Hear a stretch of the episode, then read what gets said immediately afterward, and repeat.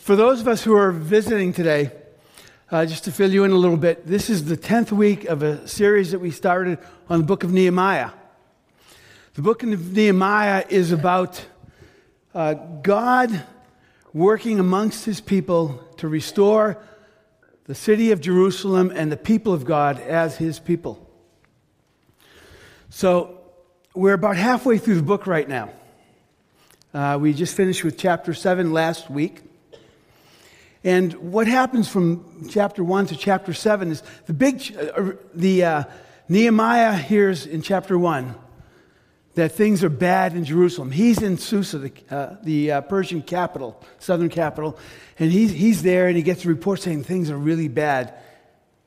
And God takes that report and it works, he works it into Nehemiah and it becomes this great, great burden, this great call so, the long and the short of it is he spends months weeping, mourning, praying, thinking, hearing from God, and then he takes his probably three month journey to get to Jerusalem. And uh, he uh, lays out his vision before the people, and they say, Yeah, let's rise up and build. We're going to rebuild the walls. It's a big deal. And then they start the building process, and it just doesn't go smooth. They have all kinds of opposition opposition from the inside, opposition from the outside. Uh, there are threats, there's ridicule, there's intimidation, there's, there's uh, all kinds of stuff happening to try to stop the people from finishing wall. But they finish. By the end of chapter 7, the walls of the city are rebuilt. The city is now safe and secure from attack from the outside. It's a huge victory for God and the people of God. And you would think that when that happened, that they would say, wow, we're here, we're done. You would think they would take a deep breath and take a nap. But instead, they gather together because the building of the walls, the rebuilding of the walls, is a major accomplishment, but it's only part of the work. The big work the big work is rebuilding and restoring the people of God as the people of God, restoring their identity as God's people, restoring their and deepening their vision of God and their, their vision of themselves as His people. And that work continues on through the rest of the book of Nehemiah and beyond. So, what I want to do is kind of give you a, right up front the big idea about Nehemiah chapter 8. Okay? What Nehemiah chapter 8 about uh, is about is how the people of God should respond. It's kind of like a case study of the ways the people of God should respond to the Word of God. Because it's the Word of God that enables us to really know God, to know ourselves as God's people, and to know how to follow Him with all of our hearts and minds and souls in strength. Nehemiah chapter is a case study for the centrality of God's word in the life of God's people who are on pilgrimage with God to the New Jerusalem. So, in verses 1 through 8 of the book of Nehemiah, we see the people hungering for God's word.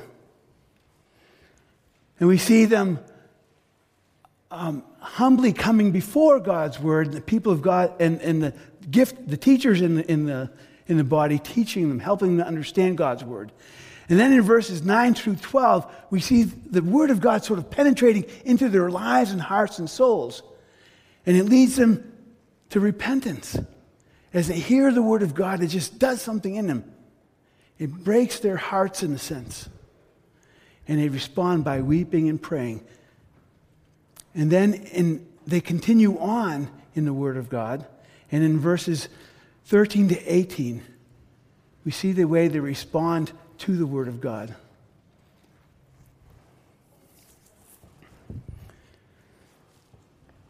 They hunger for God's Word. They listen to God's Word and let it come in deep. And then they obey God's Word fully, enthusiastically, completely, immediately. That's where we're going this morning. So let me read our text for today.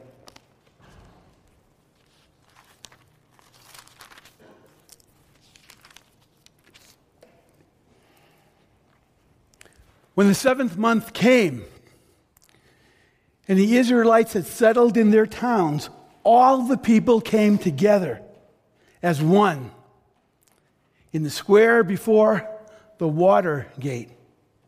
They told Ezra the teacher of the law to bring out the book of the law of Moses, which the Lord had commanded for Israel. So, on the first day of the seventh month, Ezra the priest brought the law before the assembly, which was made up of men and women and all who were able to understand. He read it aloud from daybreak until noon as he faced the square before the water gate in the presence of the men, women, and others who could understand. And all the people listened attentively to the book of the law. Ezra, the teacher of the law, stood on a high wooden platform built for the occasion. Beside him on his right stood Mattithiah, Shema, Ananiah, Uriah, Hilkiah, and Maaseiah. And on his left were Pedaiah, Mishael, Malchijah, Hashum, Hashbaddanah, Zechariah, and Meshullam.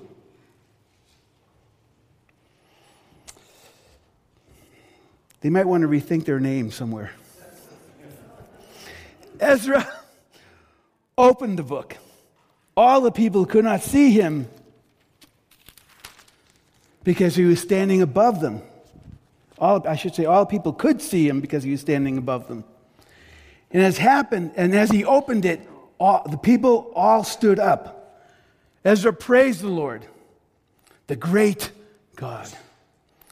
And all the people lifted their hands and responded, Amen! Amen! Then they bowed down and worship the Lord with their faces to the ground. The Levites, Jeshua, Bani, Sherebiah, Jamin, Akkub, Shabbethai, Hodiah, Maaseiah, Kelita, Azariah, Jozabad, Hanan, and Pelaiah, instructed the people in the law while the people were standing there. They read from the book of the law of God, making it clear and giving the meaning so that the people understood what was being read. Then Nehemiah the governor, Ezra the priest and teacher of the law, and the Levites who were instructed the people said to them all, This day is holy to the Lord your God. Do not mourn or weep. For all the people had been weeping as they listened to the words of the law. Nehemiah said, Go and enjoy choice food and sweet drinks and send some to those who have nothing prepared. This day is holy to our Lord. Do not grieve, for the joy of the Lord is your strength. The Levites calmed all the people, saying, Be still, for this is a holy day. Do not grieve. Then all the people went away to eat and drink, to send portions of food, and to celebrate with great joy, because they now understood the words that had been made known to them. On the second day of the month, heads of all the families, along with the priests and the Levites, gathered around Ezra the teacher to give attention to the words of the law. They found written in the, in the law which the Lord had commanded through Moses, that the Israelites were to live in temporary shelters during the festival of the seventh month, and that they should proclaim this word and spread it throughout the towns and in Jerusalem. Go out into the hill country and bring back branches from olive and wild olive trees, and from myrtles, palms, and shade trees to make temporary shelters, as it is written. So the people went out and brought back branches and built themselves temporary shelters on their own roofs, in their courtyards, in the courts of the house of God, and in the square by the water gate, and the one by the gate of Ephraim. The whole company that had returned from exile built temporary shelters and lived in them. From the days of Joshua, son of Nun, until that day, the Israelites had not celebrated it like this. And their joy was very great. Day after day, from the first day to the last, Ezra read from the book of the law of God. They celebrated the festival for seven days, and on the eighth day, on the eighth day, in accordance with the regulation, there was an assembly.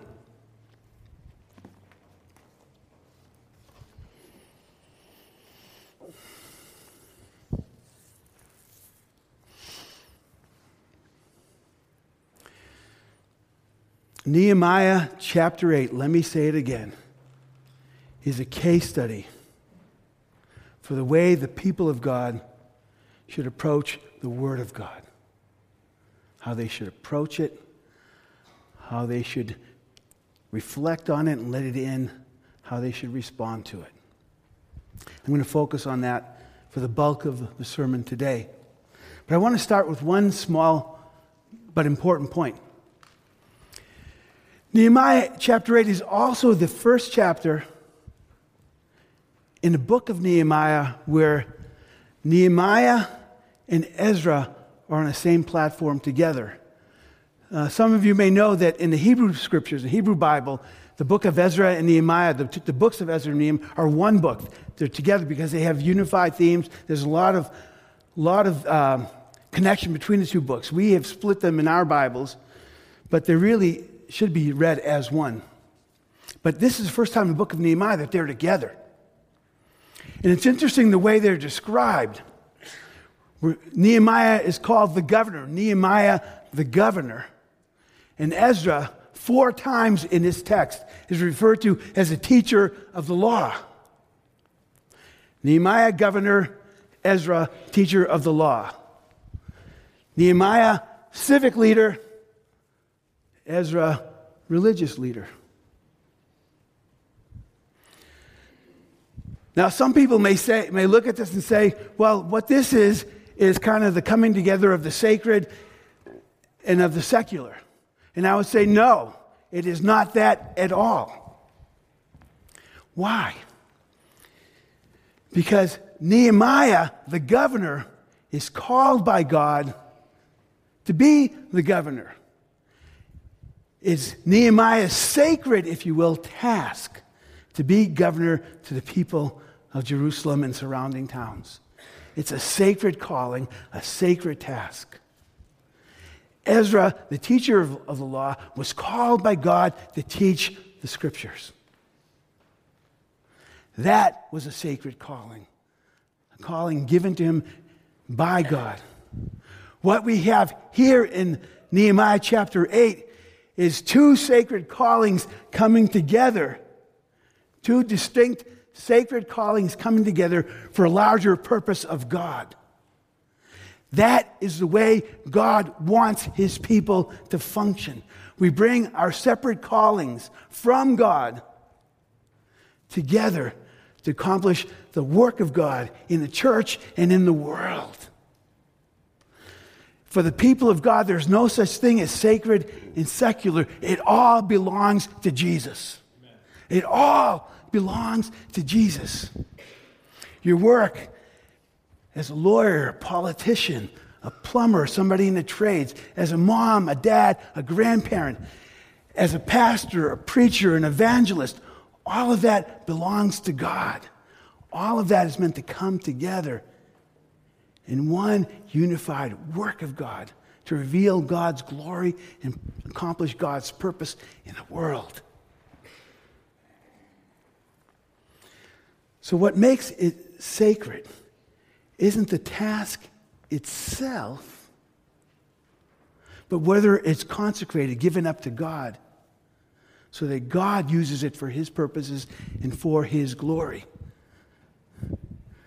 What that means is you could be a preacher and not have a sacred calling if it's not consecrated to God. You could be an IRS agent and it could be a sacred calling if it is consecrated to God.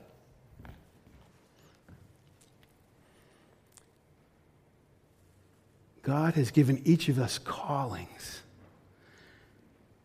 And we do them before the face of God, before the presence of God, under the authority of God, and to his glory and honor and purpose. And when we do that, it's sacred and it's good. So remember that. Your work is an opportunity for you, whatever your work is. Whatever your work is, your work is an opportunity to do sacred work in the world.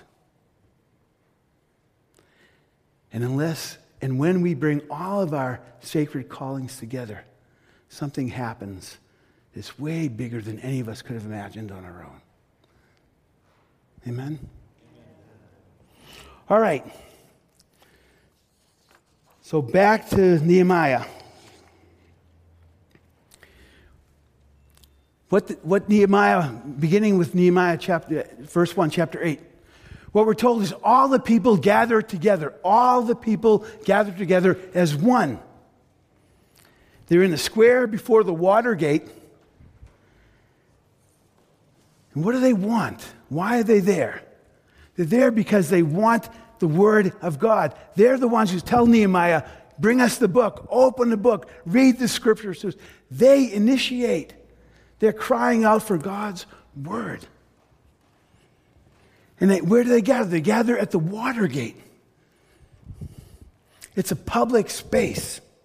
Usually, the reading of the law was read in the temple, and only men could be there. But here at this time, all of them are gathered together.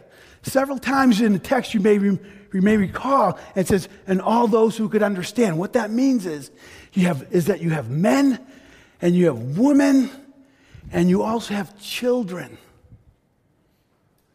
All those who could understand men, women, old, young, coming together. Children, three years old, four years old, five years old, six years old, whatever.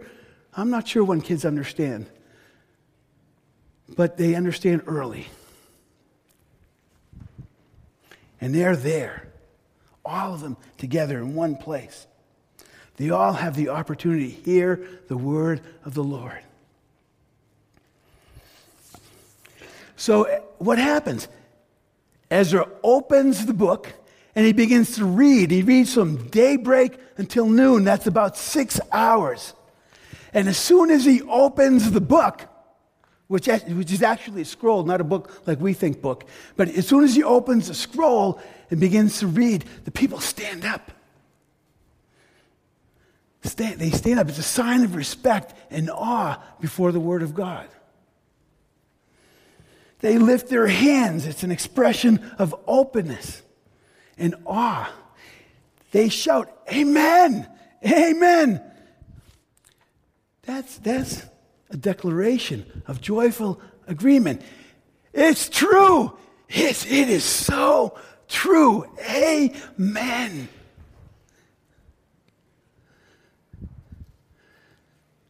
I kind of picture him not just standing, but jumping. Because these are folks who are just tuned in, they're geared in. They're not just standing and daydreaming, they're just tuned in.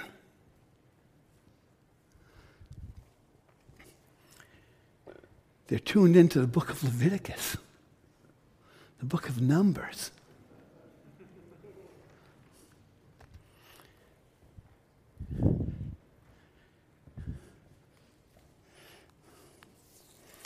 And then they bow down and worship. They put their faces to the ground. This is a posture, this is an act of surrender. So here they are. They're hungered for God's word. They're honoring God's word. They're humbling themselves before God's word. I don't know how many times, as I've been thinking about this passage over the last week, how many times I had to ask myself, well, is this the way that I approach God's word? Do I stand in awe before the word of God? Do I humble myself before it? Do I surrender myself to it? Do I let it really sink in and speak to me? Do I do that? Lord, do I do that?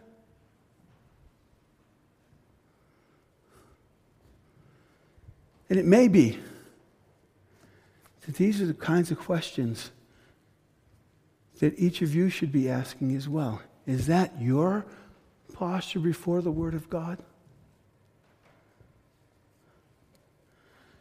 Do you recognize that when you open up your Bibles, that you're opening them up to the Word of the God of the universe?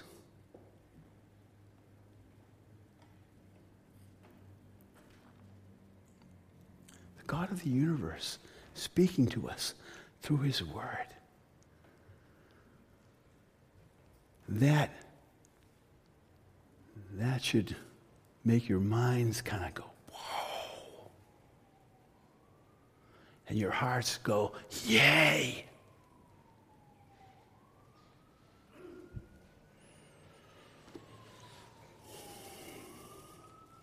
So, Ezra he reads from daybreak until noon.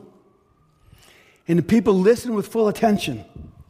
And meanwhile, as that's happening, there are Levites who are dispersed among all the people. And what they're doing is instructing the people while they're standing and listening. They read from the book of the law of Moses. It says, making it clear, making it clear, and giving the meaning. Now, it may be that part of what they're doing here is actually translating.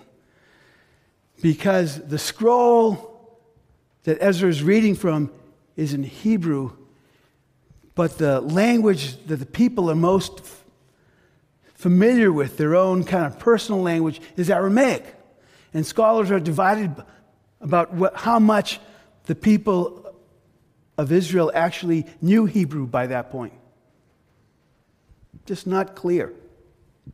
So it may be that what's happening is they're doing some translation, but they're also doing exegesis.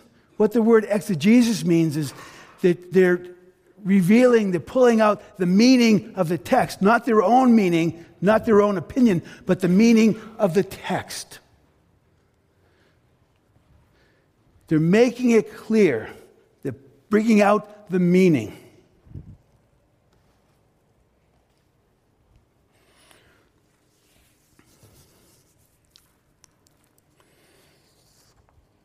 So that all the people, all the people understand what is being read. So picture the scene. Picture the scene.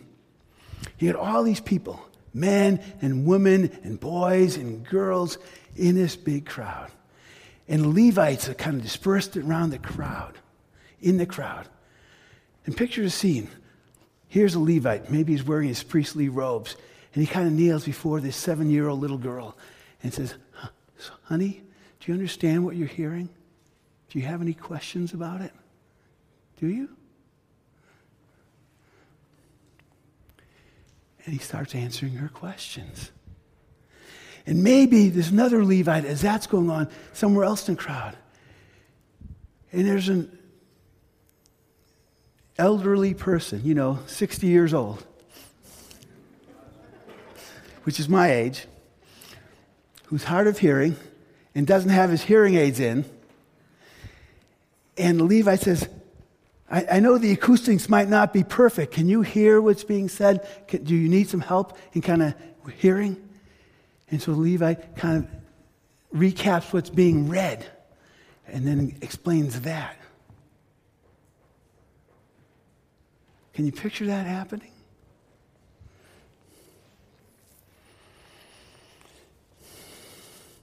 what's going on here?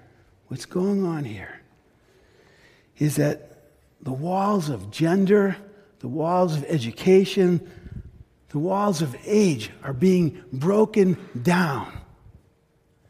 And all the people, at least for this moment, are blessed by the Word of God. They hear it and have it explained to them together.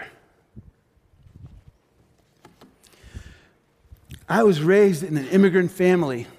Parents came to the U.S. from Greece. I grew up in the Greek Orthodox Church, and I left the Greek Orthodox Church in my early teens and then really drifted. The reason I left the Greek Orthodox Church of my youth was because I had questions, even as a little kid, a young kid. I had questions. And I would ask my questions, and I was essentially told just shut up and be quiet. Show up in church.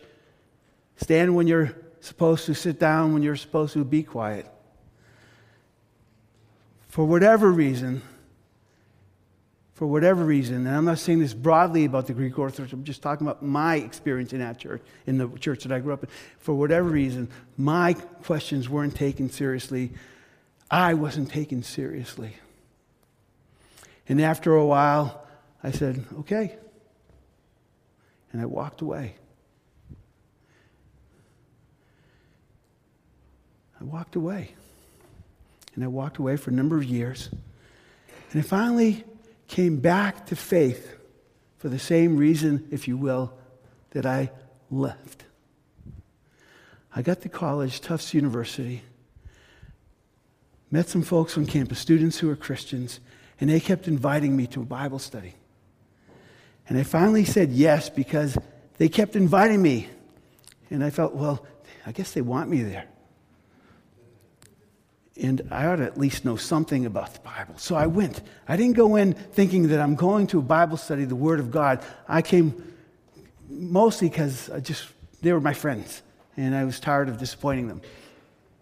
So I'm there, and we're in this Bible study. And what struck me the very first time was these were folks who took one another and took one another's questions seriously and then took those questions and brought them into the scriptures. What do the scriptures say about these questions?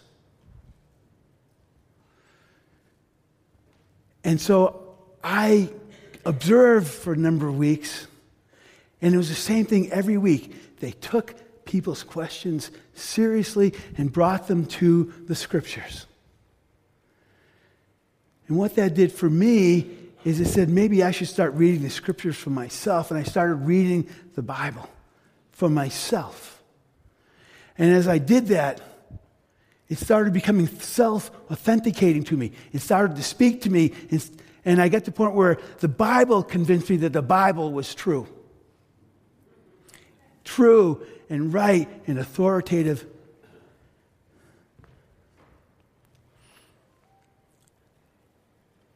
May it never be the case that anyone is part of our church, our body. May it never be the case that they're part of our church and they have questions and they and their questions are not taken seriously.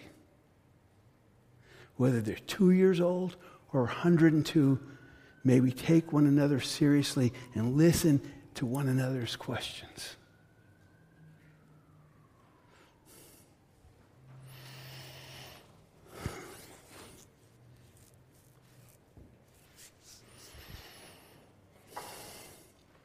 So,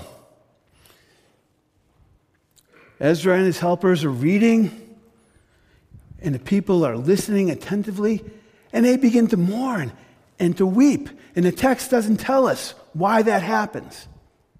I'm in verses 9 through 12 right now. The text doesn't tell us why they're weeping. You can kind of surmise a little bit. Maybe they're weeping. They're mourning because they haven't heard the word of God in a long, long time. And they're mourning over what they've missed. Maybe they're weeping because they're remembering the exile, what it was like to be an exile community under disgrace.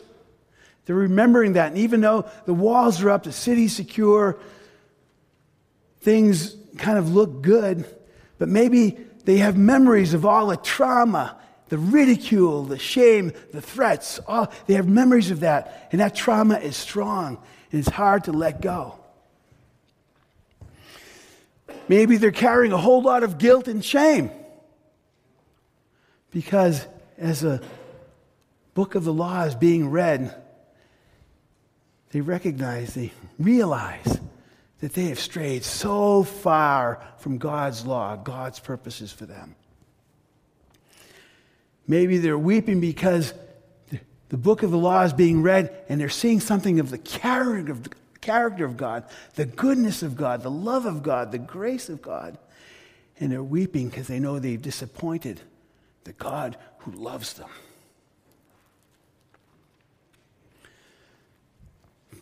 For whatever reason that they're mourning and weeping, they are mourning and weeping. And you would expect, you might expect, that Ezra and the priests, the Levites would sing, Yeah, you should be mourning and weeping. Because you guys have fallen so far away. But that's not what happens. What happens? They're told, do not weep. Do not mourn. This is a day that is holy to the Lord. This is a day of celebration. It's a day of celebration. Why? Because now, finally, you're where you're supposed to be. You're together as one body. You're together as one body under the Word of God. You're together as one body in worship. You're home. You are so home now. You're home. This is what you were made for. Not a day to weep. This is a day to celebrate.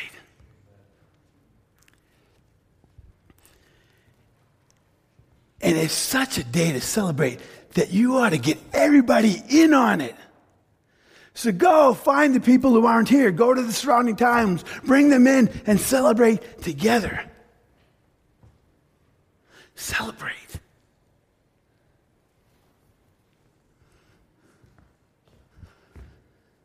Amen to that. We are a people who've been brought home.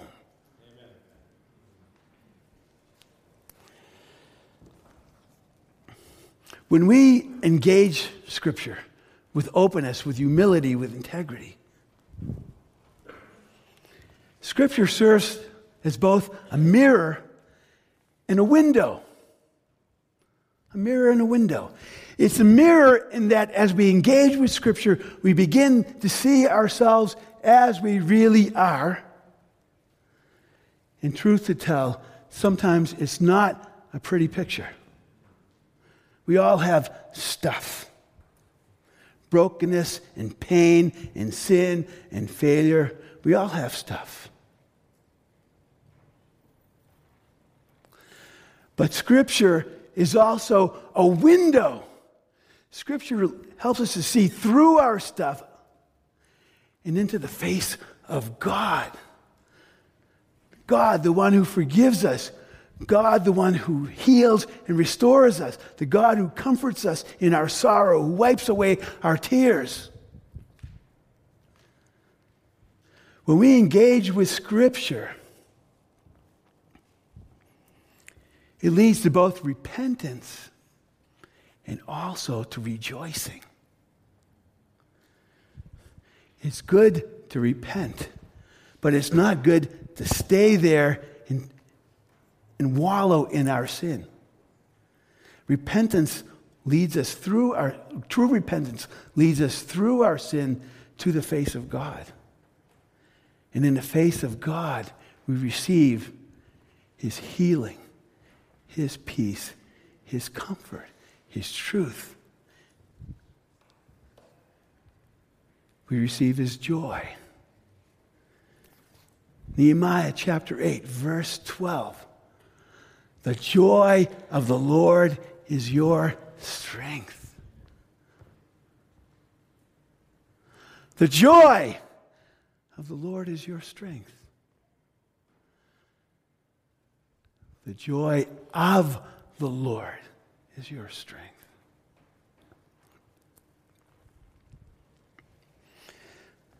How many of you need strength right now?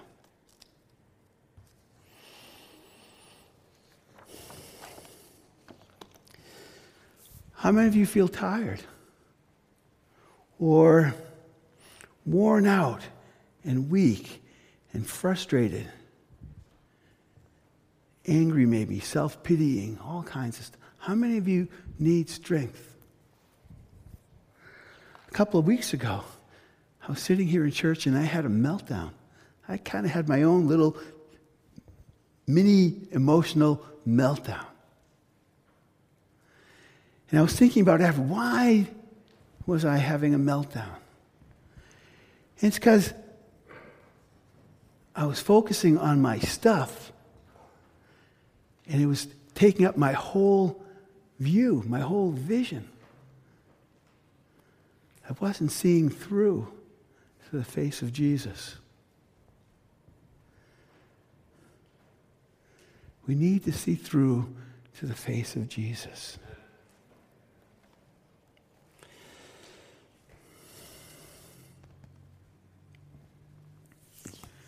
We are a people who were made for joy. We are a people who are made to live in the Lord's strength. And when we see Jesus and enter into the joy that he has for us and return the joy that we have in him, then we have strength sufficient to get through whatever life throws at us. Whatever life throws at us. The joy of the Lord is your strength.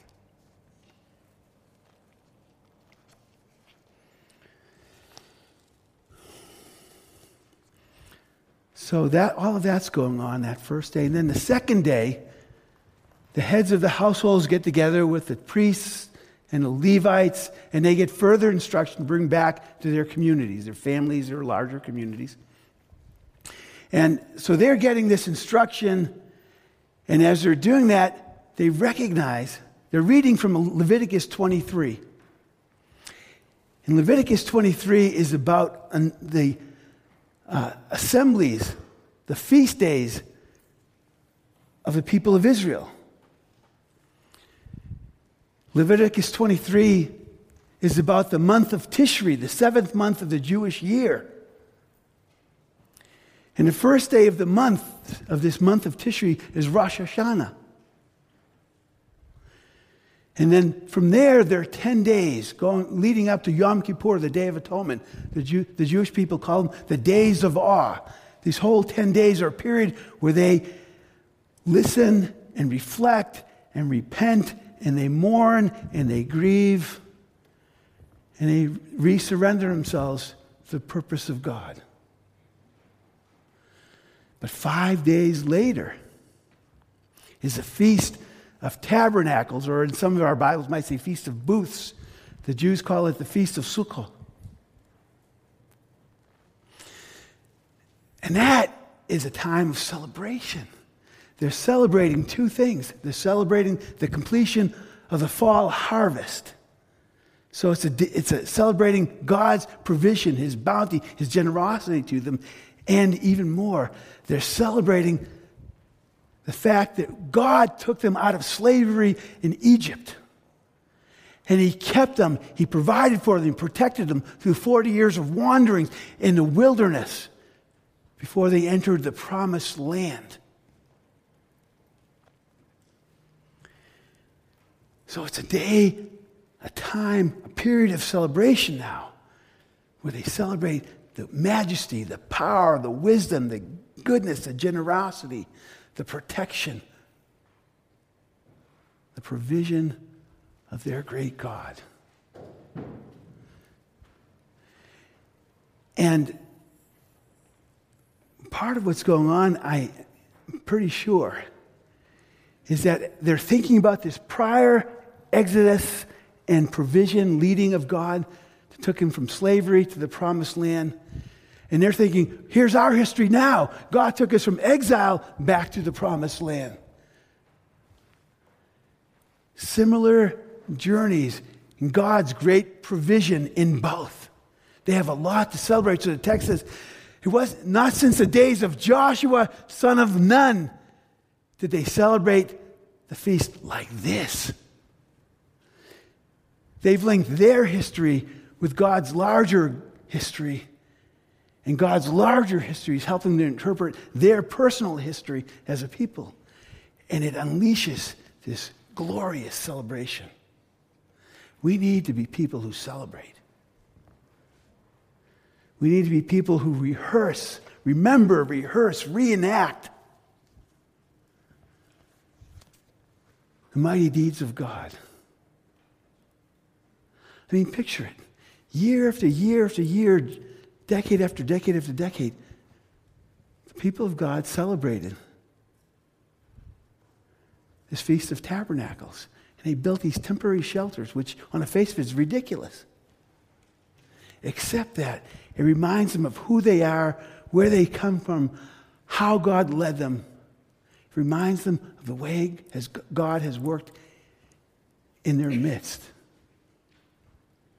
Little kids getting putting these shelters. in. Mom, Dad, why are we doing this? Oh, let me tell you the story. And they share the story. We don't have to build shelters to tell the story, but we ought to figure out ways to keep telling the story to one another. Because when we don't, we forget. All of us have memory problems, memory lapses. We forget the greatness of God and what God has done for us. So let me just say a couple of things about this. The best time to obey the Word of God is immediately. When you see the Word of God, there's something there for you, jump on it now. Right now. Don't hesitate. Keep reenacting, remembering, rehearsing, proclaiming the mighty deeds of God. We need that with, from one another.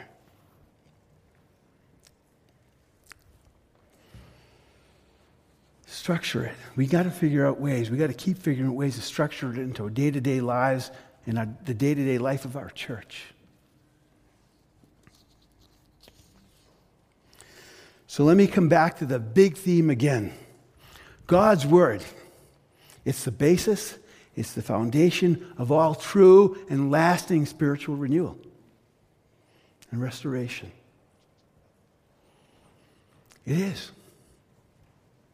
We can't become spiritually mature without knowing, understanding, obeying the Word of God.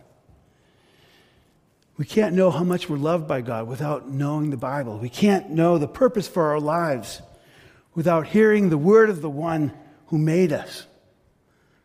We need to be people of the book.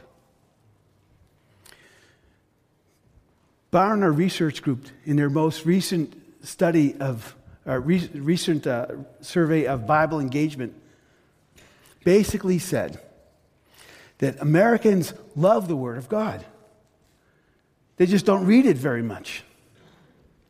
87%, 88% of Americans own at least one Bible. The average household has 4.4 Bibles in their home. Okay? Bibles are everywhere. 79% of Americans believe that the Bible is sacred.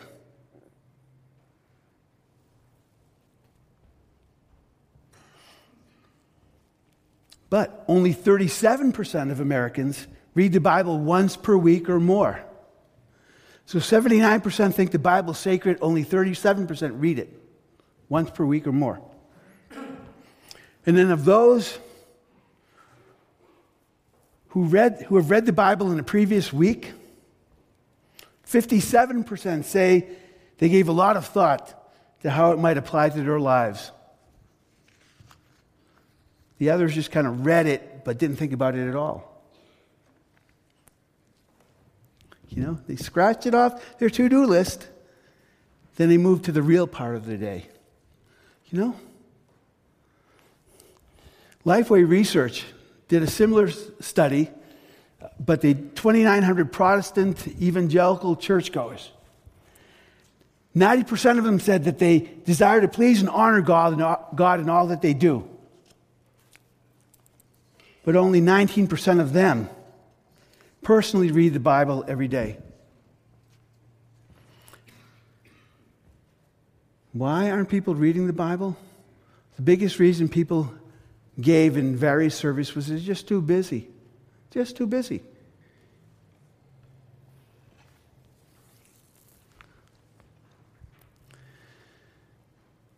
We're too busy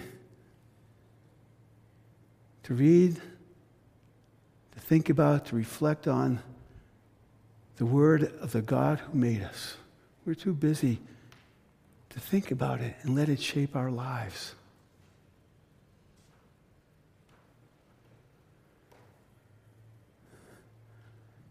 We're missing out. We're just missing out on what God has for us, what God wants to do in our lives when we're too busy for Him and for His Word. In your bulletin, some of you may have noticed this is kind of a kind of a little sermon outline on the front part, an insert. In the back of that, this section says ideas for reading, reflecting upon, responding to Scripture. We offer that to you so that, you know, some of us aren't reading the Scriptures because we're not sure how to approach them. And this is a simple way to begin to read Scripture, a kind of a process. And so we offer it to you and hope that you find it useful.